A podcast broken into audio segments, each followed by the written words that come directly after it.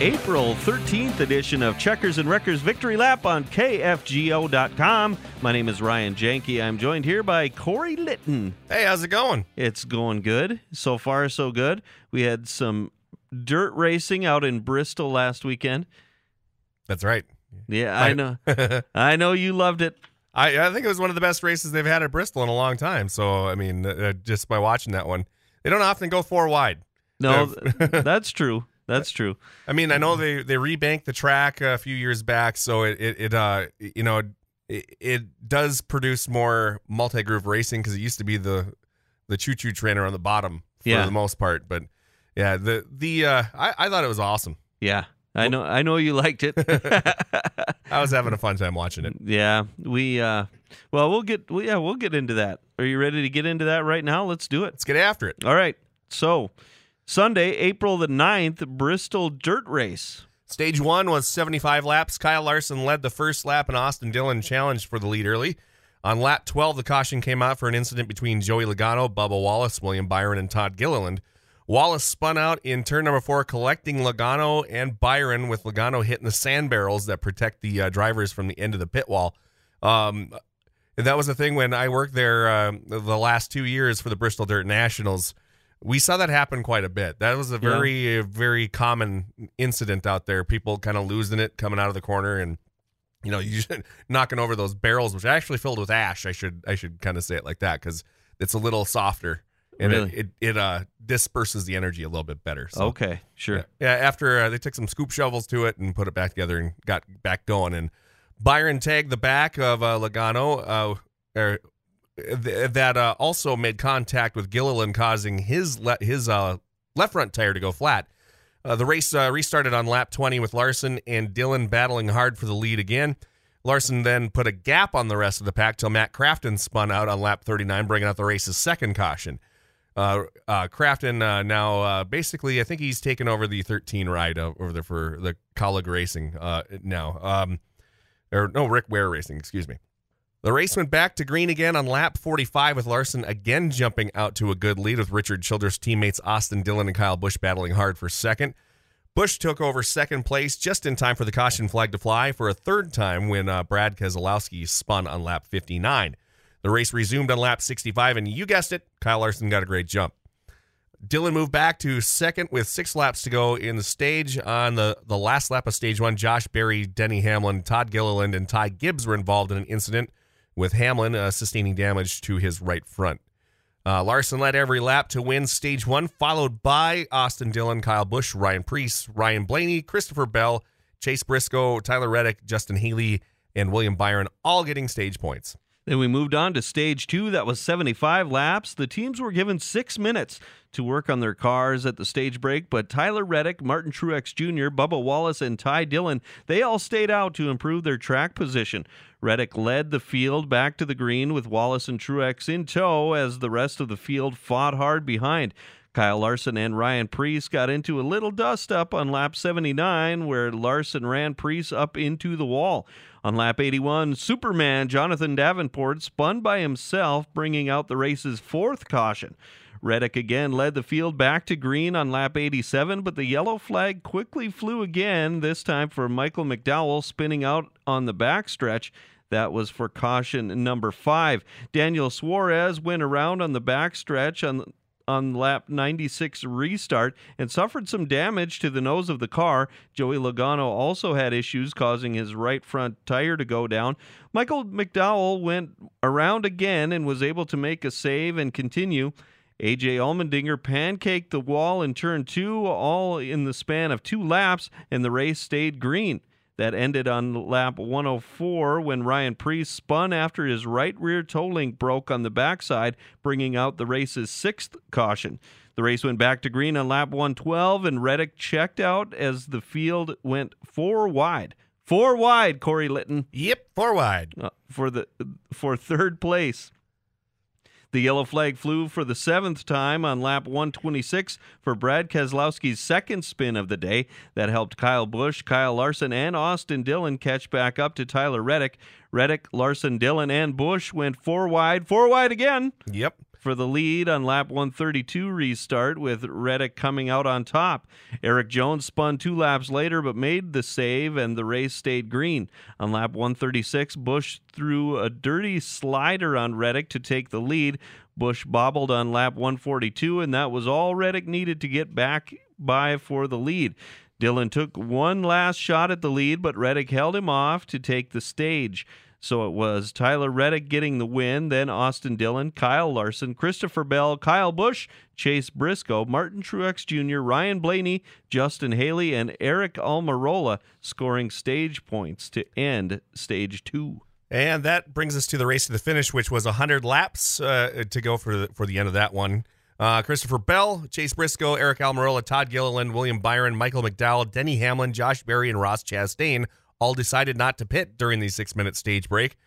So Kyle, uh, so so Bell led the uh, pack back to the green flag with 100 laps to go.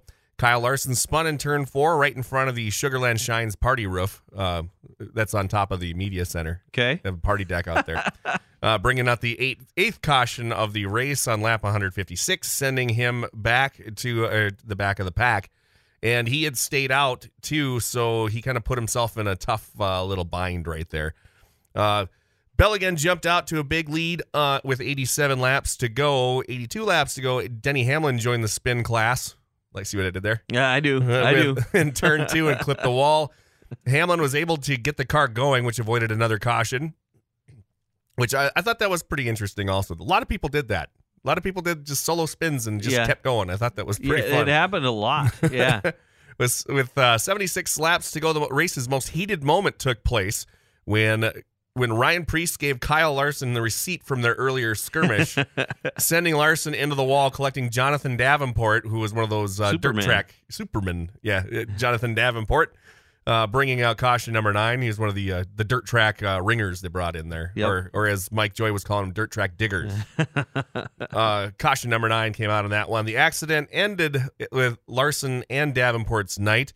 The race continued with 69 laps to go, and Bell once again jumped back out to the lead with 61 laps to go. Ross Chastain spun and continued, so the race stayed green. Uh, Bell stretched his lead out to over half of a second over Chase Briscoe, but the caution flag number 10 waved with 49 laps to go, and Noah Gragson hit the wall and spun out, and he hit hard. It was one of those things where the car just didn't turn, and he hit, he hit, and then he tried to save it. He made it all the way down the back straightaway without, uh, w- but he ended up spinning and kind of getting stuck on a dirtle. um, Dirtle. uh, Bell led the uh, field back to green with 43 laps to go, uh, and hot on, Briscoe was hot on his heels. Briscoe stayed on Bell's back pocket as Tyler Reddick closed into battle with the 35 laps remaining in the race. Uh, Reddick threw a slider on Briscoe and took over the second spot with about 27 laps to go as JJ Yeley spun out in turn number two. Yeley back uh, got it back going, and the race stayed green. Take a drink every time you hear that one. I'm kidding. Don't do that. We, we like our listeners to stay alive. uh, a lap later, Briscoe hit the wall and lost two spots to uh, Austin Dillon and Ryan Blaney. With 15 laps to go, Kyle Busch spun out, bringing out caution flag number 11. This set up an eight lap dash to the end. On the restart, Blaney went around in front of the pack with the race day green. Nobody hit him. I couldn't believe that one. I was pretty, I wasn't happy with the spin, but I was pretty happy he still was able to continue Yeah. on. Uh, that allowed Tyler, Tyler Reddick to move into second place and make a charge on Bell, who was closing in on 175 laps on his tires. Wow. I mean, how many other racetracks does this happen where they get 175 laps on one set of tires? Yeah, it doesn't happen. No, not at all. Yeah. Uh, not only that, 175 laps on gas too. Uh, ele- and and uh, that brings them to the uh, the last lap of the race. All right, here we go. This is the call from NASCAR.com. Christopher Bell is going to lead his 98th lap of the race this time. And now Reddick draws a little bit closer. takes so much discipline. Stay Dillon, on that cushion and stay out of that mirror. Dillon for third against Stenhouse. And three wide behind them for fifth Red- place. Reddick had a good corner in one and two there. Listen, Christopher's not leaving that top right now. He there's no use for him to look in the mirror. The best thing he can do is focus straight ahead. White flag. White flag, credit one bank. Crash on the back stretch. One car stopped against the inside wall. Still going, still green. And he's rolling. We're still green. oh, he's in the fence. Chastain on the outside. Caution's out. Caution's out, caution's out. Stay low, stay low. Christopher Bell Race is over. comes to the flag and checkers wave over the Joe Gibbs number 20. You won. Hell Bell, yeah, buddy. Good DeWalt, job. Joe Gibbs Racing and Toyota are going to victory lane. Finally, a dirt track driver wins the dirt race at Bristol. Finally, we talked to him in the pre-race, and it, he answered that. He said the reason is we keep wrecking each other. well, he fixed that problem, got his big win. Man, that was shaping up to be wild. Reddick was right on him. That was the right call. Had to throw the caution. Had a car right in the groove. But you got to give it to Christopher Bell. You knew one of these guys was going to eventually win this race, and there was a good chance it would be this kid. Reddick again uh, closed in a bell as the white flag flew, but Ross Chastain crashed in turns three and four, bringing out the caution. That was the 12th one of the day and putting the end to the race. Christopher Bell took the win and did a Polish victory lap uh, right around the 30th anniversary of losing Alan Kulwicki, which I thought was pretty classy. Uh, and he also dedicated the win to Justin Owen, who uh, tragically passed away this last weekend in a in a racing accident. Uh, Tyler Reddick finished in second. Then it was Austin Dillon in third, Ricky Stenhouse fourth, Chase Briscoe fifth, Justin Haley sixth, Martin Truex seventh, Todd Gilliland eighth, Kevin Harvick ninth, Ty Gibbs in tenth. There was a lot of uh, uh Justin Haley. How about that one? Yeah. I mean, how many times have we said his name this year? Yeah, not many. I guarantee you, all of the times we've said him today are all the times we've said Yeah. his name this this season Combined. so far. So, Yeah. uh, and that our uh, our guys didn't didn't fare too well at the end of this one. I know. Um, but I came out uh, in front with my guy Ryan Blaney finishing in 23rd, and your guy Ross Chastain in 28th. Had trouble right there at the end. Yeah, that, Yeah. that last one really did it in for him. Yep, it did. So this is how the points shake out. Christopher Bell is in first with 281. Ross Chastain second, 13 behind. Third is Kevin Harvick, 26 points behind. Kyle, Kyle Larson fourth, 39 points back. Tyler Reddick fifth, 46 points back. In sixth is Kyle Busch. He's 47 points behind. Seventh is Martin Truex Jr., 49 points back. Then Joey Logano in eighth, 58 points back. In ninth, Brad Keselowski, 65 points behind. And your guy, Ryan Blaney, in the top 10, 70 points back. Yeah, that that helps. well, both our guys are in the top 10 Yes. though, so Yes. I mean, and yeah, early in the season. yeah I, I know Blaney led for most of the year last year, but it just kind of didn't work because he never won a race other than the All Star race. Right. So yeah, it's it's been kind of kind of interesting to see him towards the top uh, ten on this one because he hasn't really had that good of luck. But you know, when Hendrick drivers keep getting fined and and uh, and suspended Yep. and stuff like that, well, I shouldn't say suspended, but they get uh they lose their points. They keep being naughty. Yeah, they keep getting caught cheating. Or violating the rules. Violating the cheating, rules. Uh, cheating uh, Yeah, implies that's- that's other strong. Things, but yeah, that, that is a strong word. uh, so yeah, that's that's what's keeping our drivers alive in this one because yeah, I don't remember Yeah. last time Chastain had a really good finish either. But stage points have been helping. Yeah, stage points have been helping. Yep. Early in the season, I think he finished he finished pretty well. Yes, A, a, a time or two, but yeah, it's been a while. and we're only eight races in. Yeah, so it's early. Yeah. Uh, the ratings uh, for this weekend's races were 3.5 million viewers. NASCAR has been either number one or number two, the number one or number two sport of the weekend in seven of the first eight points races so far this year. Okay. Uh, the Masters drew over 12, 12 million viewers. That was which- huge. Yeah, Yeah. we kind of expect that one. Yep. A lot of. I, I put on put on golf all the time when I want to take a nap. uh, it, it works wonders. so uh three and a half million i i should have looked this up i don't remember what the viewership was last week but they were back to fox Yes. not, not a cable network this week they were back to fox and i think this is more viewers than they had last week Yeah, I don't remember exactly what they had uh, last last year either. So it, it, I think it was it, it might have been up. Um, Yeah. I can't remember if I put them in my notes from last year or not. So yeah, it. it yeah, uh, according to Adam Stern on Twitter, he's the guy that I follow with on this one because he goes and does every sport. He does the the the ratings, what it draws, and a lot of uh, a lot of other stuff too. A lot of other little goodies Sure. of knowledge out there to just, Yep. just show you how how popular our uh, our favorite sport is. yep Um, uh, the one thing though, I think I have a I have a, a one thing that I could figure out here. Or I have a couple ideas. okay I, I wrote them down in my notes here. A different note thing. Um, what I would like to add to do a little bit more buzz into the uh, Bristol Dirt Race if they keep doing that. Um, as far as I know, they're going to plan on keeping on doing it. Okay. So, uh, which I'm fine with, more than fine with. Mhm. Um, I would allow all NASCAR teams to field an extra entry in Okay. next year, as long as it went to a legitimate dirt racer. So, like Jonathan Davenport, Oh, I see what Donnie you're saying. Schatz, Tom Berry Jr., Ricky Thornton, Rico Abreu. Also, let them run their own numbers and their schemes on their cars too. Okay. So, like Donnie's sprint car. Yeah.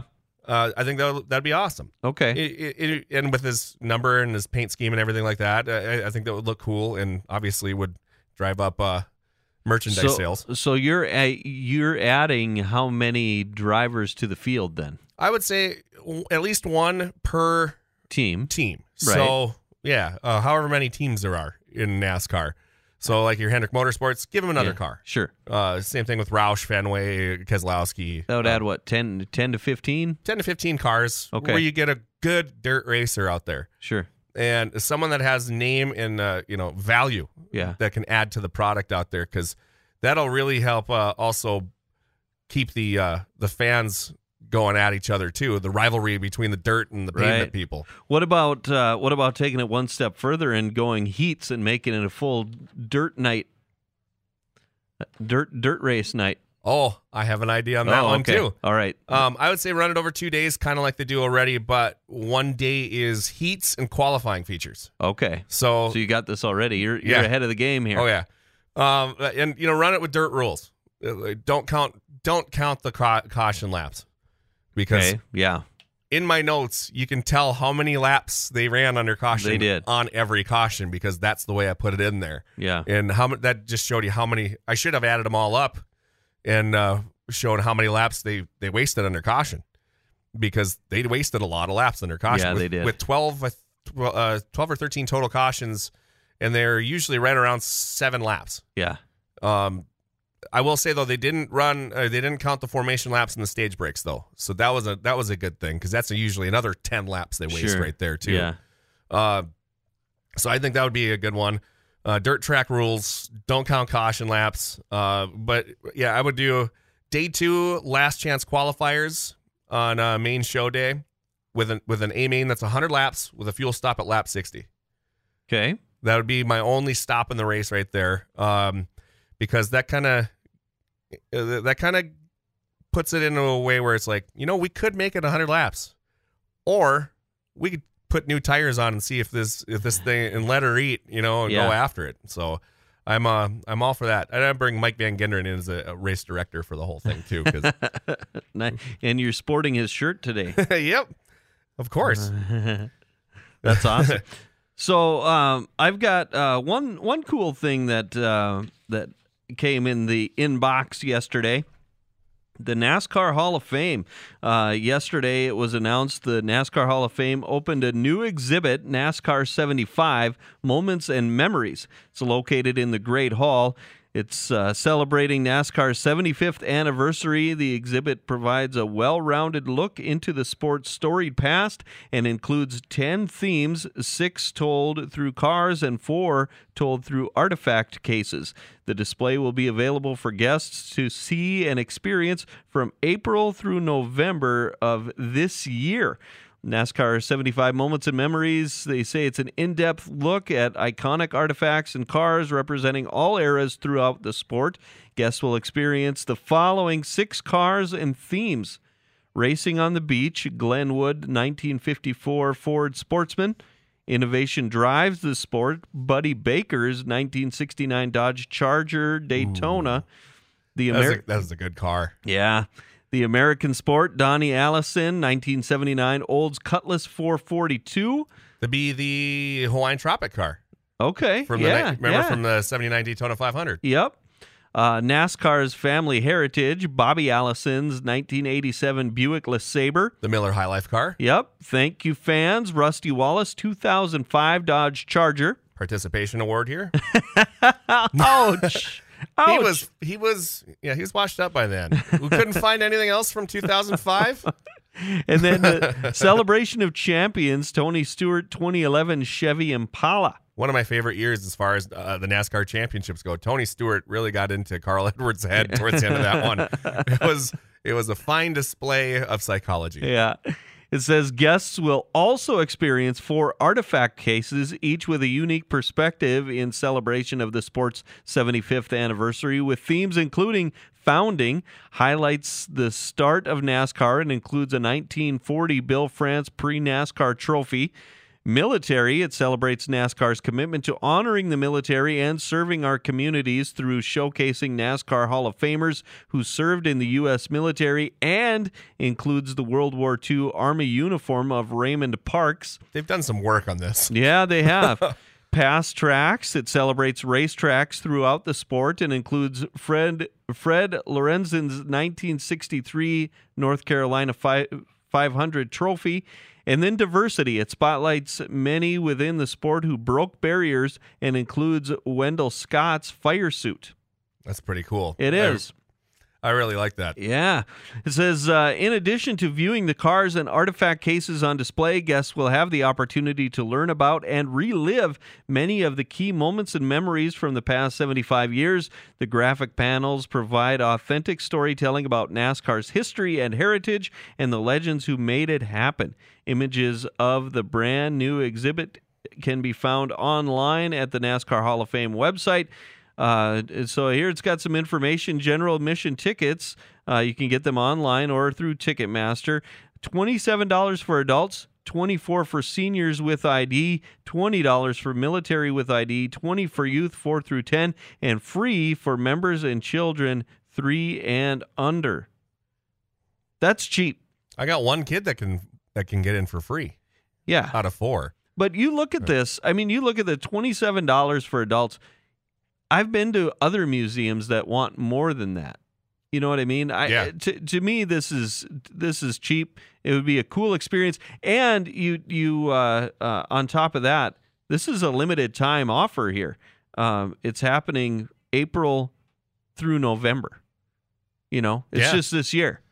So I, I think this is pretty pretty neat. Wanted to get the word out on that. I think it's uh, uh, be a pretty sweet experience to go check out. I I, agree with you. I, I would love to go check that one out sometime. Uh, and you know, while you're in North Carolina, there are a lot of other places you can go check out too, because that's where all the shops are for Yep. most of the drivers, and they Oh, have yeah. their own little exhibits at their place too. And um, of course, you know, there's there's racing that happens all over the place in Yeah. that area. Yep, So for sure, for sure. be a fun little trip. Yeah, it would be.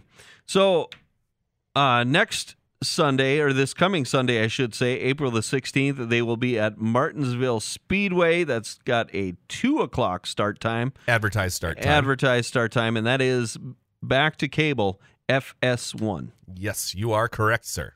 All right, let's move on to our winter views section. We have Mike Van Genderen on the line. He is a racer, a promoter, a track prep guru for the Bristol Dirt Race, and the winner of one of the best races that Corey Litton claims to have ever seen. Mike, welcome to Checkers and Wreckers Victory Lap. Thank you, guys. Hey, Mike. Uh, so let's let's get it started with this. The Cinderella started. Uh, Cinderella story started here with uh, where did you get started in racing, and you know when do you? What are some of your first memories of uh, getting after it?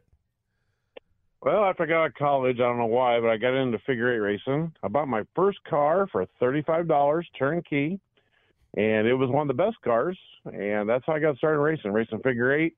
Raced figure eight for many years. Got a hobby stock through the time frame, and I've raced. I've actually raced every single class, from a late model to a hobby stock, um, in every type of race. So I've won in them all except for well, late model racing figure eight also, but. uh I've won in every class except for a late model in an oval race. So what uh, what class do you prefer? Or I know obviously you were quite the, quite the modified ace from what I remember watching, uh, getting to see uh, you race. But what what do you prefer? Um, I like. Uh, I actually like the modifieds the best with the open motors, not the crates. But uh, I actually like the open motor modified racing the best. Stock car, I've done. I was Ironman uh, champion years ago with the US MTS. You know, I was over ten years ago. But uh, I like the I like the stock cars with the bigger motors, and uh, um, so I kind I'm more of a motor guy. So the the crates are fun, but uh, the open motor, my my most fond time is open motors and Boone 14, 15, 16, 17. Those years were a blast. So you, uh, I'm, I'm wearing uh, one of your shirts right now, the one that I got uh, when you're down at East Bay. That, that that one time when I, I, I got to announce one of the best races these eyes have ever seen, and uh, you're the, uh, also like the 2014 Hawkeye Dirt Tour champion. Uh, kind of just tell us a little bit about that, and you know what that's what it takes to get that one done. Um, yeah, we did the Hawkeye Dirt Tour. I think I got second twice and uh, won once. So we were top two three years in a row. Um, and then right before that, I did that stock car Ironman series when stock cars with USRA was real, real big. And uh, so we had a good few years there. 2016, 17, we won the Boone Track Championship. Um, so we, I guess when I was a little younger, we uh, through the about 2010 till 18, 19, we had some pretty good years through there with racing, whatever class we were in. So, um, yeah, the East Bay deal was fun. That was kind of the opposite deal. I said I like open motors. They were all on open motors, and I was on a crate. And uh, so I guess I had the opposite effects when I went down to East Bay and started. Barely made the feature. I think I got with like two laps to go on a B main to make the show, and then passed them all with my little crate. And uh, I remember David Reutimann was great guy, obviously an old NASCAR driver, and uh, he was running the top with his forty thousand dollar motor, and I was running the bottom with my little crate, and he blew his motor up, and we kept going. So uh, he goes, "You wore my motor out." I still remember him saying that. You wore my a seventy five lap race. He made for like lap forty or fifty, and wore his wore his stuff out. I have uh, right in front of me right now. I have basically your rundown from the the the uh, my race pass uh, the rundown right now of every race that you're in for that one. Uh, they took the top four in the heat races, and you finished sixth. You had to go through the B main to uh, to uh, advance on to the A main out there, which you uh, you won, I believe, in the last lap. Um, right. From what I remember, and then you started 21st and won the A main feature on that one, and that was, uh, in that was one of the most impressive things I've ever seen. Uh, one of my favorite races, definitely, and I've seen many of them. I know over a thousand races in the last ten years alone. So that was one of my one of my favorite races out there. So, Mike, how many races do you think you've won? Uh, we're probably 250 to 300, and that's counting figure eight. I want I was figure eight was uh, huge uh, back in the 90s and two early before 2010 figure eight shows had two to three thousand people there, tons of cars. They had to limit the cars to 100 cars for uh, mini shows just to get wow. 100 cars limit, and it was just a phenomenal deal. That uh, the my favorite race ones ever was figure eight because it was so so competitive, so on the edge, dangerous. Um, when we were flying, we had we had pretty much just fast cars you see racing an oval, racing figure eight, but they were tanks and. uh it was just a blast. So those years I'll never forget. We used to bring 100 to 200 people to the races, just our group. Um, and it was there, like I said, the stands are packed. They couldn't keep enough kegs of beer for the fans, and uh, I guess that's kind of the good old days. Now figure eight's kind of dead, but uh, um, yeah. So we've won about two. I, I, don't know the exact number. We're on 250, 300. Wow. But I've raced 30 years too. The, 30 the, years. So those figure eight races, uh, uh, did they have to pry your hands off the steering wheel at the end of the race? I mean, I, I imagine those are pretty intense the entire way through, right? Or or not? I mean, obviously oh, yeah. you you get used to it and you know what what you're doing out there, but at the same time, you're probably uh, uh, working with with other people who may be new or um, not as uh, maybe not paying attention as well? Or t- talk to talk to me about that a little bit of uh, how how it is behind the wheel of a figure eight race. Well, figure eight, they put 16 cars in the feature, and these are little tracks. So, I mean, I, Stuart's one I own in Iowa. They were smaller than Stuart Speedway. So you got 16 cars on the track, and uh, going through the middle was all timing. You never wanted to have to stop in the middle. So you either had to slow down when you left the corner and time it, or you had to aim left or right. So uh, what I mean by left or right is left go before the other car, or right go on their back bumper and scare the crap out of them. I, I always I was always the guy that went to the right, tried to, so I could scare the crap out of them. That I'm going to hit them and just well, sometimes I did hit them, but not always. So, but uh, yeah, and uh, but no, I got one of my highlights of that too. We got invited to go to the Speedrome in Indianapolis. Uh, they called me and they wanted me to go out there, so we went out there. It was a two-hour race, asphalt. I had a five thousand pound car. These guys all had normal stock cars, so I had two three thousand. I was double their weight, and we went out there two years in a row. and We got third, third, and uh, that was a blast. Out of a huge field of cars, we were running a double weight car, and uh, obviously my times I of East Bay. I qualified terrible, have starting the back because I had a heavy car, but we just outlasted them.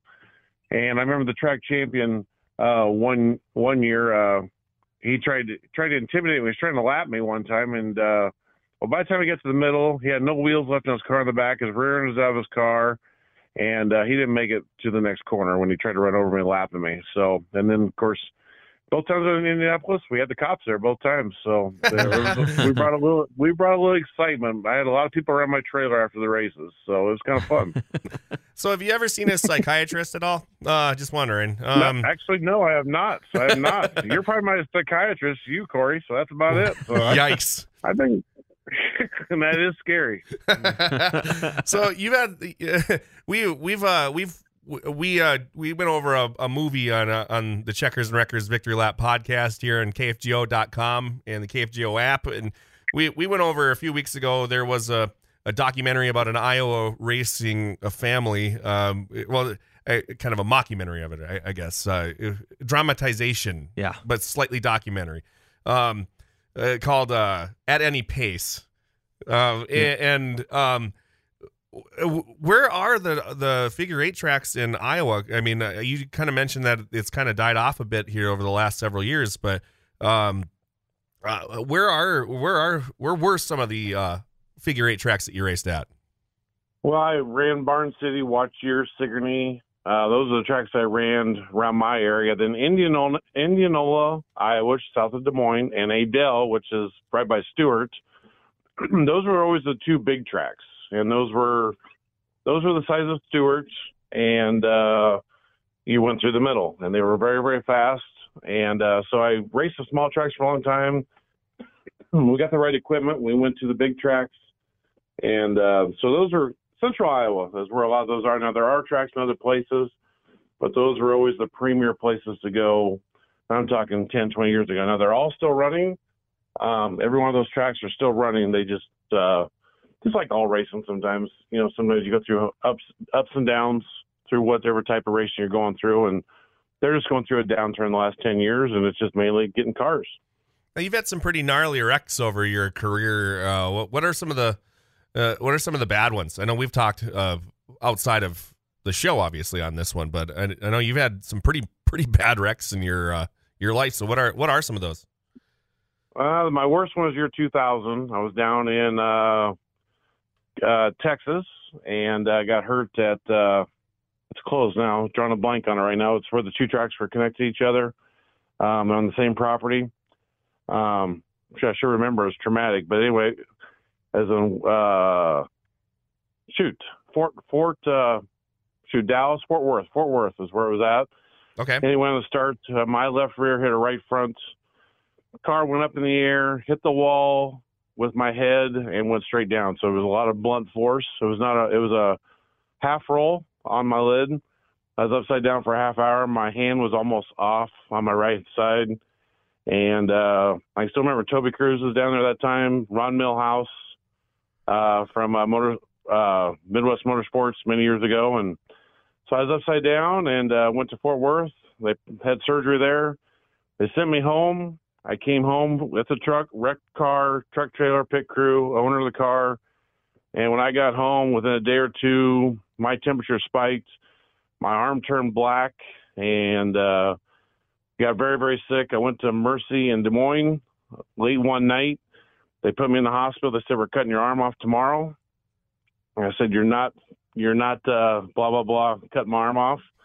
And uh, six o'clock next morning, there's a huge snowstorm. So I remember very, very well they uh, took me to Iowa City because I would not let them cut my arm off, and uh, got I got lucky, got the top 100 physicians in the United States, put me right into surgery, cleaned it up, and seven surgeries later, I still have my arm. So one of the best decisions I ever made by being stubborn is uh, you're not cutting my arm off in Des Moines, and they sent me to Iowa City. And obviously, I don't have full mobility with my right hand for the last 20 some years, but I can use it. And uh, just uh, that was a traumatic one for me. And I've been, I've been, I've had two or three bad concussions. Got one in Boone about three years ago, and I couldn't even order food for about a week. With, uh, we couldn't even think straight. So, but uh, concussions and my broken arm are my bad ones. Uh, that's uh, that is that is nuts. And of course, uh, uh, you know, lo- almost losing your arm like that. I mean, that's just got to be that's got to be crazy out there. So we're gonna we're gonna switch gears here just a little bit. You've you're you've also become a promoter. Um, uh, what tracks do you run, and how did you get involved on the promoting side of it? Uh, I started actually doing the figure eights. I did Barn City. That's probably my first track I ever promoted or ran it for them. And then I did Jefferson, which is west of Boone. I made a figure eight track over there. And then uh, 2011 or 20, I think 2012, I started promoting the Southern Iowa Speedway, which is going to be closed. They were going to be done. And uh, then I did the Lee County Speedway. Those are my first two. Then Memphis, Missouri. And then I've kind of gone through and uh, still do Memphis. I've been in Memphis for over 10 years. I've owned Stuart Speedway now in year five. I just kicked off Independence Motor Speedway yesterday. We had a test and tune up there, and uh, we raced this Saturday, weather permitting.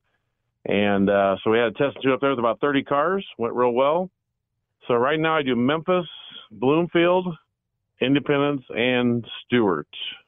And then of course I do my the biggest sideshow. I shouldn't say sideshow. The biggest show you could ever do in your life, which is Bristol Motor Speedway for the NASCAR race. I just got back from that, and uh, I think we threw on some tremendous racing uh, Saturday, Sunday for the trucks and the NASCARs. Yeah, I uh, I agree. I I like watching it. It was uh, it was very very good racing out there. Uh, uh and uh, so getting involved in this in this Bristol stuff out here. I mean, what does it take to get that track to stay? You know, in good shape. Uh, obviously, you've had there's a lot of laps that get turned on a, on that dirt track, and how do you keep that thing in such good shape? Um, well, I got the best crew over there. Uh, the Baker crew over there, they have that. When I get there, the track is in phenomenal shape. Um, I just kind of get there and put water where I need it. I did something a little different this year, um, and I I kind of put some water in it pretty deep, and I did some stuff of water in certain parts of the racetrack versus others. Kind of made it a little strippy, and it worked out real well to make the right strips and the right grooves so that the NASCAR cars and trucks could uh, have multi lanes. If you watch the race, I mean, there's pictures over the internet. They were four or five wide. I think there was 2,600 uh, passes during that race, during the NASCAR race alone, and that's counting any position, which is like one of the most ever. So they had lots of passes. Um, like I said, they were wide, but we got the track to where we uh, we had a complete had a rubbing the wall, rubbing the bottom. We didn't take no rubber, and uh, it was a phenomenal race. On I, I didn't think they'd ever run again. I hope uh, they run again after this year because the Sirius Radio I've listened to the last couple days, and they're 99% uh, absolutely just loving the race that they saw Saturday and Sunday. Yeah, I was. Uh, yeah, again, I'll I'll say I was I was pretty happy with that race. I was I was sitting there watching uh, watching that with a couple of friends at a local establishment, and we were all all pretty impressed with that one. Um, you didn't uh, get out of that uh, this this year's uh, Bristol Dirt or Bristol Dirt race uh, unscathed though. You you got hurt again, didn't you? Oh yeah, I just got uh, had something fall on my toe, which was a lot of weight and just a freak accident and uh, sucked. But uh, went to the marina. It was right before the truck race. About noon, eleven thirty noon. I got my toe got smashed. I went to the Bristol Care Center. Said I just need a band aid. and so I went in there and, and they said, "What do you got?" And I said, "Well, I just got a little toe."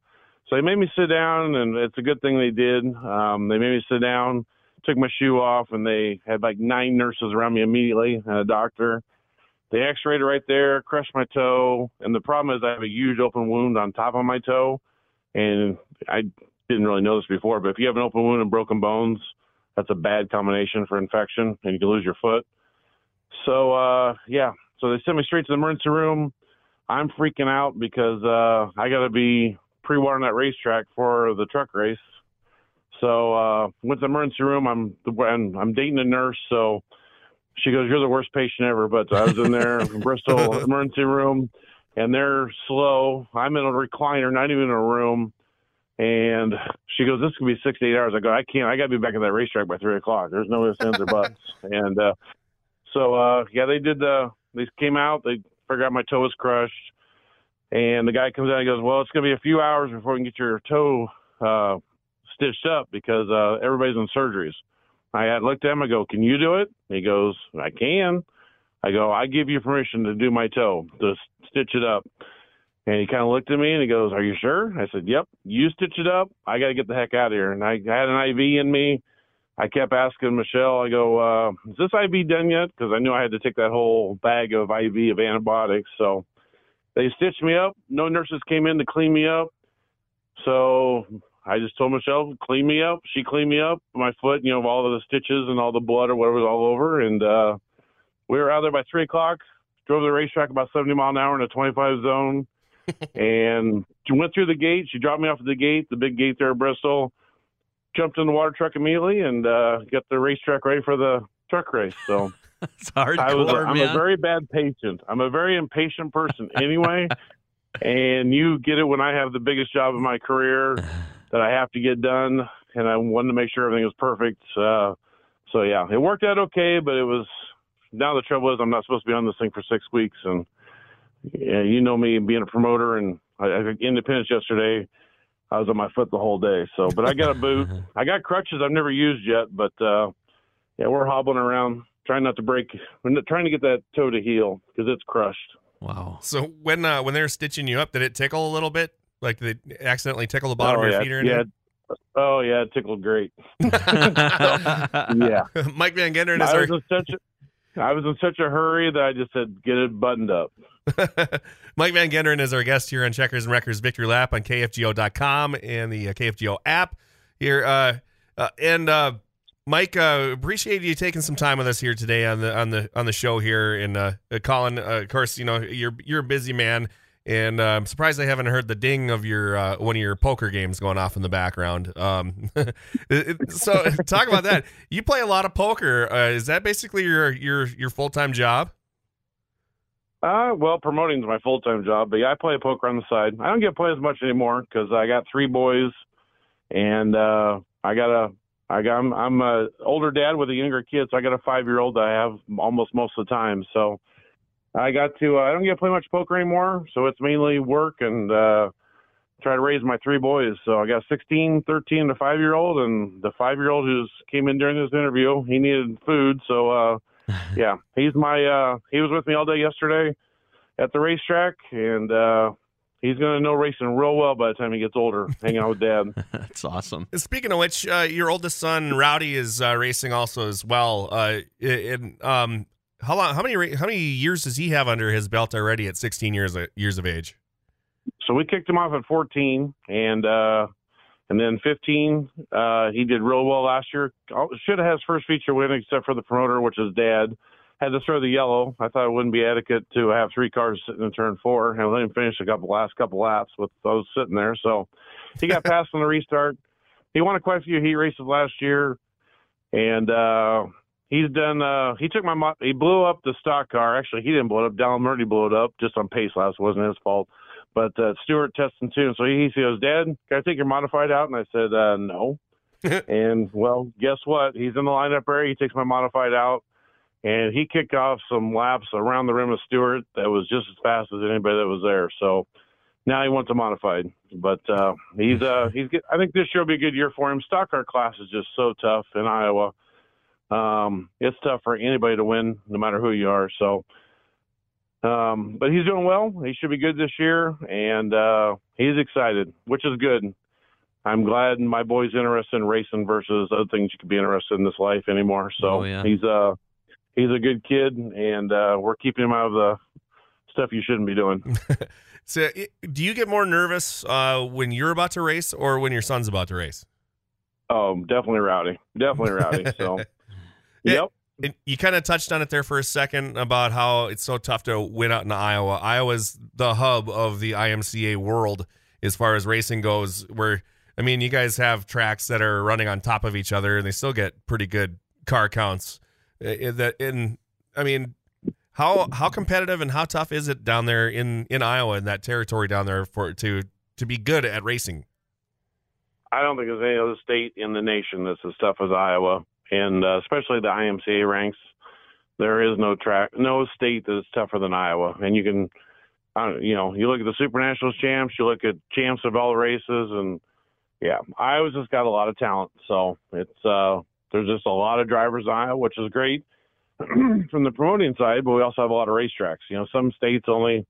So you go down to Arizona, and there aren't, aren't hardly any tracks, or Nevada, or any of those. At California, and uh, you come out here to Iowa, and there's almost a track every county. So it's uh, there's a lot of tracks to go to, a lot of racers, and uh, which makes the competition fierce. And and also, how tough is it to to put together a good product like uh, what you do, and you know stay you know stay afloat in such a you know busy busy area as far as racetracks go. Yeah, you just anymore. I've learned. I've learned through the years. You got to run it. You got to have a good racetrack, which you're not going to get every time, but you better have a good racetrack 75, 80 percent of the time minimum. You better have it racy, and uh, and you better put on a good show. Which I always start on the dot, maybe even a minute or two early or earlier than that. Always start on time, get the show done quick. And I'm not the promoter who does a track where you got what you got, guys. Have fun tonight. I'm going home or whatever. So we work on the tracks like test and tune last night. I had my buddy Trent Chin come over, and help me, and Dana Bending, and we had test and tune last night. We are on that racetrack for just a test and tune. We were around there 15 times last night, just making sure the track was good and got better through the night. And uh, we do that as promoting too. We try to make sure it's all you can ask for is racy. If you watch the NASCAR race at the stage breaks, which you didn't get to see that because it's commercial, we have five minutes to go get the track racy, and that is the whole key to that NASCAR race. Was if you notice at the end of that race, there was a top, and uh, the reason it was a top is because we went manicured it on them stage breaks. Hmm. Well, yeah, I I kind of figured that. Uh, they showed a, a, brief thing. I think it was during the truck race where the, it was one of the one of the um, one of the little the tillers were going up there, and they showed basically just a brief thing. And then sometimes you could kind of see the water truck going by uh, in, in the background of some of the shots too. So yeah, I knew you were out there. Now, did I hear it right that you got interviewed on Sirius XM radio while you were in the water truck? Yeah, they've done that every year. Um, they've they the guy same I can't remember his name, but the same guy is always in there with me, and uh, every year he's done it. And he went out there for the second stage, and uh, the trouble is, the, if you notice, if you watch the race, the cushion was along the wall. Well, the trouble is when you're along the wall, you got to make sure you don't spot any, any water on the racetrack. And the trouble is, you got caution lights everywhere around that racetrack, and you also have mirrors on the water truck. So we were going probably about 50, 60 mile an hour on the top of that racetrack on a water truck, making sure I didn't hit the mirrors. I got a microphone in my mouth and uh, making sure I only got the corners. Didn't hit the wrong switch in the water truck because there are six switches to hit. And if you hit the wrong one, we're in deep trouble. and uh, so yeah, I was doing the interview, 60 mile an hour around the racetrack, trying to not hit the caution lights within an inch. And uh, so I don't even know what I said, but I was kept looking at him and looking, to make sure I wouldn't hit nothing. So, but we were flying. When we got done, he goes, "Man, year one and two, I was scared to death." today I felt comfortable. That's what he said afterwards. kind of cool. well, uh, Mike, uh, really appreciate you uh, taking some time with us here. Before we let you go, though, uh, you got anybody you'd like to thank? Uh, just just uh, off the top of your head. Uh, just want to thank everybody that's ever given me an opportunity. So that's the kind of key in this business is getting the opportunities, um, which got me up to I think SMI Bristol Motor Speedway for the opportunity there to, like I said, actually do the biggest job you could ever do for what I do, you know, preparing racetracks. There's nothing bigger than doing the NASCAR dirt race. So I just appreciate people that give me the opportunity to show what I can do. All right. awesome. Well, Mike, uh, thank you again for taking some time with us here today. Uh, hopefully, uh, everything goes well for you down uh, down in Stuart and all the other tracks that you run to as well. I know Stuart's one of the top uh, tracks that I've I've gotten to visit over the the year. So again, thank you and uh, and good luck and hopefully maybe I can uh, get down there one of these times this uh, this year. So we'll talk to you some other time soon here, bud. All right. Have a great day, guys. Thanks, Mike.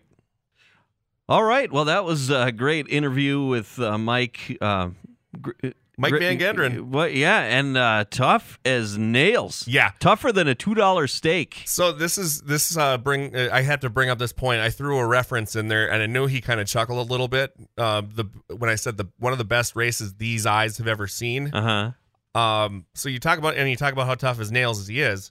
I've messed with him a lot of times. So he came with on the Dakota Mod Tour one year, and when we were sitting one time, he was losing at his his poker game. Uh, we're sitting at a Buffalo Wild Wings after one of the races in- Uh-huh. in Minot, and um, he was not in a good mood at Mhm. all. Uh, you know, usually at the end of a night, sometimes you got to vent, you Yeah. let it out. Yep. You know, we're in a competitive business, and it, brings out emotions, and you just gotta you gotta work them out Yep. and we we just so happen to not get seen by a, by a, a server at all for quite a while, Okay. and that was kind of weighing on him a little bit. We had one one of our co-announcers, Chad Meyer, or my co-announcer Chad Meyer was with his son Rowdy was sitting there too, and then we also had another uh, another guy that worked on the uh, broadcast crew that was with us too, named Scott Bargloff, and. I know. I thought, what could I do to make this situation better? and I noticed that they had a Touch Tunes jukebox. So I'm looking through things and I'm like, what would work? And I played a couple songs that were really awful, Uh huh. but nobody noticed. Sure. So I figured, okay, ah, I got to step this up a bit. I noticed that there's seven different versions of the song These Eyes by the Guess Who. Okay. and I played all of them in a row. and I think by the third time, um, the third time it, it played through, Chad looks at me and gives me a look, and I look back at him, and he's like, "I'm like, don't and give him a don't don't give this away. thing. yeah. don't out me on this one." And then by the fourth time, Scott looks at me and gives me the same look. They they both figured it out. Mike's playing his game, and you know we keep hearing the ding of his his game going off, and uh, that interrupt every rant.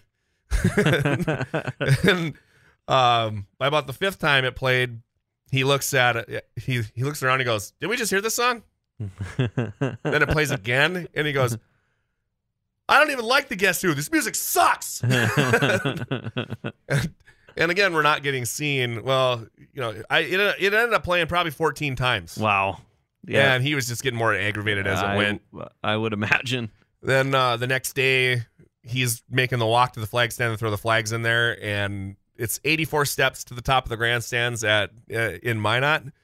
So I start playing it immediately. I cut the music that I was already playing and changed it right to it, and he just turns and looks up to the top of that grandstand like he was going to come up there and kill me, but then realized how far of a walk that was. And he just put his headset on angrily and threw the flags in there hard. And then we went back to Buffalo Wild Wings the next night, and um, he basically negotiated better service for us. Okay. And uh, so I turn and look to his his son, and I play the song immediately. And his Rowdy says, "Oh, that was you doing that?" And it start the song starts playing, and Mike just, "That was you doing that? Why couldn't you play something better?" Like Barbie Girl or Britney Spears or something like that. Anything. I chewed them out last night for this because their music sucked. like this. So yeah, it was. Uh, uh, I've messed with them a little bit on that one. Then there's one time in Vegas where we're working down there, and I was testing a microphone out, and the first thing I do is I, uh, I'm like, instead of saying check, check, check, that gets boring after a while, and I had to walk through the whole front straightaway, and it's about a, it's a half mile racetrack. Okay. So I was trying to find every dead spot that there possibly could be, and we, we didn't. So instead, I just started singing these eyes. and he he comes up to the he comes upstairs into the tower and goes, "This guy doesn't quit, does he?" and uh, as soon as I was done singing that song, a bunch of people came out of the the tower and you know, gave me an applause and everything because I actually hit the notes. And I, I come back upstairs. He's Yep. standing there waiting for me at the elevator. He goes, "Nice job," and he just completely tur- twisted both nipples on on me. Nice job on the song. Oh boy. And there's a lot more to it than Oh, I that. I, I keep hitting them with it. I bet. So, well, that was fun. It was a good interview. Yeah. I like that a lot. Great So, guy. Yeah. Moving on, we have uh, World of Outlaws action last weekend. That's right. Friday, April 7th was the Osborne Sprint Car Showdown at US 36 Speedway in Osborne, Missouri. Carson Macedo took the lead right away, but the race pace slowed on lap number five because a cone got kicked up onto the speedway. No. Those pesky, pesky cones. It happens. Yeah. Uh, Sheldon Haudenschild challenged for the lead, but again the yellow flag flew this time for debris on lap number nine. That allowed David Gravel to join the party at the for the lead, and they traded sliders with Macedo uh, on the top spot until Haudenschild blew by both of them on the high line. A beautiful line, a beautiful move, by the way. While those two were dicing it out, he just he just put it all the way up on the top and just went right around him. It was great. Uh, that might be the move of the year. Uh, the yellow flag flew once again, though, when Aaron Reutzel spun in turn number two just a couple of laps later. Uh, Macedo got a great restart and threw a slider on Haudenschild, taking the lead out of turn number two. Haudenschild returned the favor for the next set of corners. The two drivers continued to trade the lead, but on lap 18, the red flag would come out for Kasey Kahne, who flipped in turn number three. He just got uh, added to that 75 greatest drivers for NASCAR list here. Really? Yeah. Okay. Hmm. So Jimmy Spencer can't be far behind. Uh, Macedo and Brad Sweet fought for the race lead, but the caution again would wave uh, for point leader David Gravel, who threw it hard into turn number one, and he spun out and he hit the turn one wall hard on lap number 22. Sweet and Macedo threw sliders at each other again for the lead, which allowed Haudenschild to rally back and challenge as well. Haudenschild got by Macedo on the top side of the backstretch with five to go. Haudenschild went on for the win on uh, his dad Jack's 65th birthday. Oh, that's cool. And, you know, he took the lead basically with a Jack Haudenschild like move uh, uh, earlier on in the race. Uh, Macedo finished in the second spot. Sweet finished in third. Donny Schatz finished in the 11th spot. And Fargo's Taco Timmy Estenson finished in the 20th spot. Nice. So, uh, yeah, it was nice to see Timmy uh, make it in uh, through the through the heat race, too. He didn't have to go through a B main or anything like that. You know, he's a young young kid. Mm-hmm. I, and I watched him race at the go kart track when he was just a little little fella. Sure. Uh, so it's cool to see him, you know, doing not so bad here uh, on the the top level of the sprint car divisions. Yeah, that's neat. And we moved on to Saturday, April 8th. That was the Jason Johnson Classic. That was at 81 Speedway in Wichita, Kansas. Corey, why don't you take this one? It was the Rico show on Saturday as Rico Abreu fought off Carson Macedo on lap number one and never relinquished the top spot. Justin Peck brought out the yellow and he spun in the infield on lap number five. The following lap saw a three car incident between Air, uh, Brad Sweet, Ayrton Gennetten, and Justin Peck. Uh, on the next restart, red flag came out for a double rollover, this time featuring Aaron Reutzel and, you guessed it, Justin Peck, who was involved, I think, in every yellow, at least three in a row.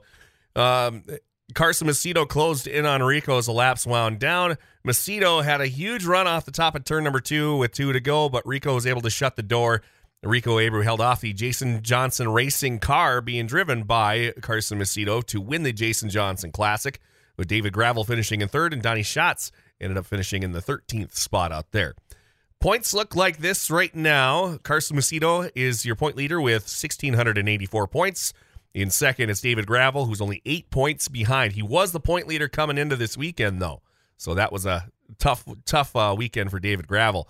Brad Sweet is in third. He has he has uh, 20 points behind Logan Schuchart in fourth, 58 points back. Buddy Kofoid, 66 points back. Donny Schatz is currently sitting in seventh, 136 points out of the top spot.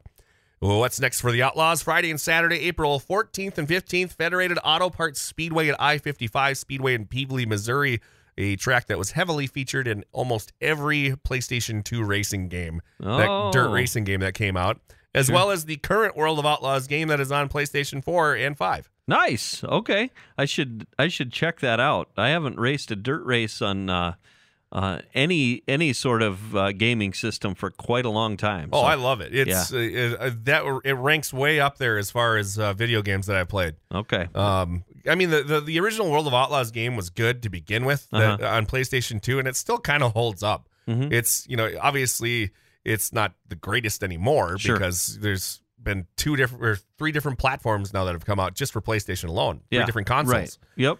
So, it, it- but yeah, the the current game is good, eh, but the old one still still is fun to play. Yeah. I mean, you can still throw sliders at everybody Sure. and stuff, and you know the tracks are cool looking. Yeah. Um, other although I fifty five Speedway on the on that game is really difficult on uh, PlayStation Two because if you go up just a little bit too high, you hit where the gap is in the back straightaway, and it just Oh. it launches your car. Sure. no, no good. So I I catfish along the bottom of that racetrack as much as I possibly can. All right, locals racing nationally. We had some racing on Friday and Saturday, April 7th and 8th. The Awakening Part 2 at Shelby County Speedway in Harlan, Iowa. On Friday, Grand Forks is Brendan, Brendan Mullen. Brendan Mullen finished fifth on Saturday. Brendan finished third, and Tim Estenson finished 11th. That's right. Yeah, Timmy. Uh, Timmy did a good job there. A little taco Timmy or tor- Timmy Tortilla. Yeah. he's uh, yeah. It's uh, it goes with his sponsor. Um, after that we had the IMCA Frostbuster, which Friday was at the Marshalltown Speedway in Marshalltown, Iowa. Sport Mods had Willow City's Jordan Albright who finished in the 17th spot. Bottineau's Gabe Deshaw he finished in 19th. Uh, in the stock cars, it was Brainerd's Tim, uh, Tim Gonska finished in 16th spot. Modifieds, uh, Brainerd's Mark Prusser, who finished in fifth. In the B main, he was one spot out, did not make the main event. Uh, Hobby Stocks, Brainerd's Scotty Heron finished in the third spot. You know, great effort on the part of him, and he was in contention for a lot of it um, as well. He had a shot at winning that one. Uh, Billy Heron finished in the 13th spot. In the Sport compacts. we had the uh, New York Mills driver Travis Roush, who finished in the eighth sp- spot. Saturday, they went to Boone, Iowa. Yeah, so in the modified, Mark Prusser finished seventh in the B main. In the stock cars, Tim Gonska finished 14th. Moved to sport mods, Jordan Albright was eighth in the B main, and Gabriel Deshaw in 23rd. And then in the hobby stocks, we had Billy Heron third in the B main and Scott Heron 19th. That's right. Uh, Tuesday, April 11th. And this is a big one here. The inaugural high limit sprint car series at Lakeside Speedway in Kansas City, Kansas, had uh, uh, they had over 53 sprint cars for that one from from all of the top divisions. That's cool. including World of Outlaws, IRA, All Stars. You know, you name what division, you name any division, and you had them there for a fifty thousand to to win sprint car show That's nice. on a Tuesday. Uh, there was a scary moment at the beginning of it because Jake Neuman had an issue with his right front tire, which caused his car to turn abruptly right going into corner number three during qualifying. He had to be airlifted out, but the good news was he was awake and alert. And uh, from just checking out some of the Facebook posts earlier today, it sounds like he he's doing well, uh, which is the greatest news, especially after the uh, the the news that we had earlier in the week where Justin Owen Owen passed away in, a, in a sprint car wreck too. So it was just great to see that he's okay because two in a week is just I mean one's bad yeah. and two is just even way worse. Yep. But uh Rico Abreu looked to have the race won early, but unfortunately suffered a flat tire after contact with a slower car that handed the lead and the win over to Hot Sauce Giovanni Scelzi, who passed eight cars to pick up that win. Second went to Carson Macedo, had to come through a B main. By the way, Carson Macedo, one of the top outlaw sprint car drivers in the country, had to go through a B main. That's how tough this event was. He passed 20 cars to finish in second. Third went to Sunshine Tyler Courtney. Uh, fourth went to David Gravel. And fifth went to Kyle Larson. Heard of that guy? I've heard of him. Uh, Donny Schatz finished in the eighth position. He was up towards the front uh, early on, but just kind of faded back to the eighth spot. Timmy Estenson made it in. Uh, made it in uh, and finished 21st. Brendan Mullen finished 15th in the C main. He did not make the show, but uh, it was uh, that was a big event for sprint car racing because I mean at the top level, all you know is the world of outlaws, really, and then Yep. you have everybody else underneath. Yep. You know, I would say like the All Stars, the ASCS, they are all the you know kind of the kind of the lower levels, but they're they're near the top. Um, but you had a, you had every every sanctioning. We had NOSA, we had IRA, we had All Stars, you had the World of Outlaws, all represented during this fifty thousand dollar to win sprint car show. And again, it was on a Tuesday, and it was a big That's big race. that's good times. So that was uh, pretty awesome uh, to see that out there. Uh, what's next we got coming up? Well, uh, all along with everything we kind of mentioned before with the World of Outlaws uh, racing this weekend, as well as NASCAR coming up. Friday, April 14th, Saturday, April 15th, the XR Super Series at the Volunteer Speedway in Bulls Gap, Tennessee, live on XR. It's a uh, on Saturday, 100,000 to win for the super late models. They were expecting a pretty big, big crowd.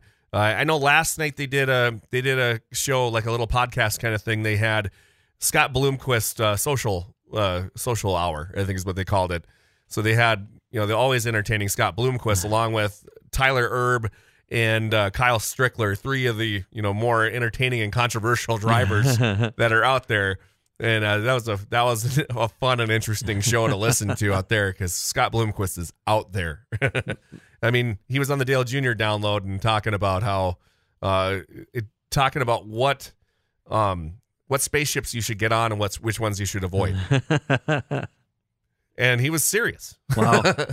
so yeah, That's funny. It'll be a good race. Yeah. Um, I, I'm excited to watch that this weekend, along with all of our other stuff too. So Yes, it'll be another good week coming up. So, uh, again, thank you to Mike Van Genderen for uh, joining us this week. We hope you uh, enjoyed this episode of Checkers and Wreckers Victory Lap podcast. That's kfgo.com or anywhere you find your favorite podcast. So, for Corey Litton, I'm Ryan Janke. We'll see you next time. Checkers and Wreckers Victory Lap.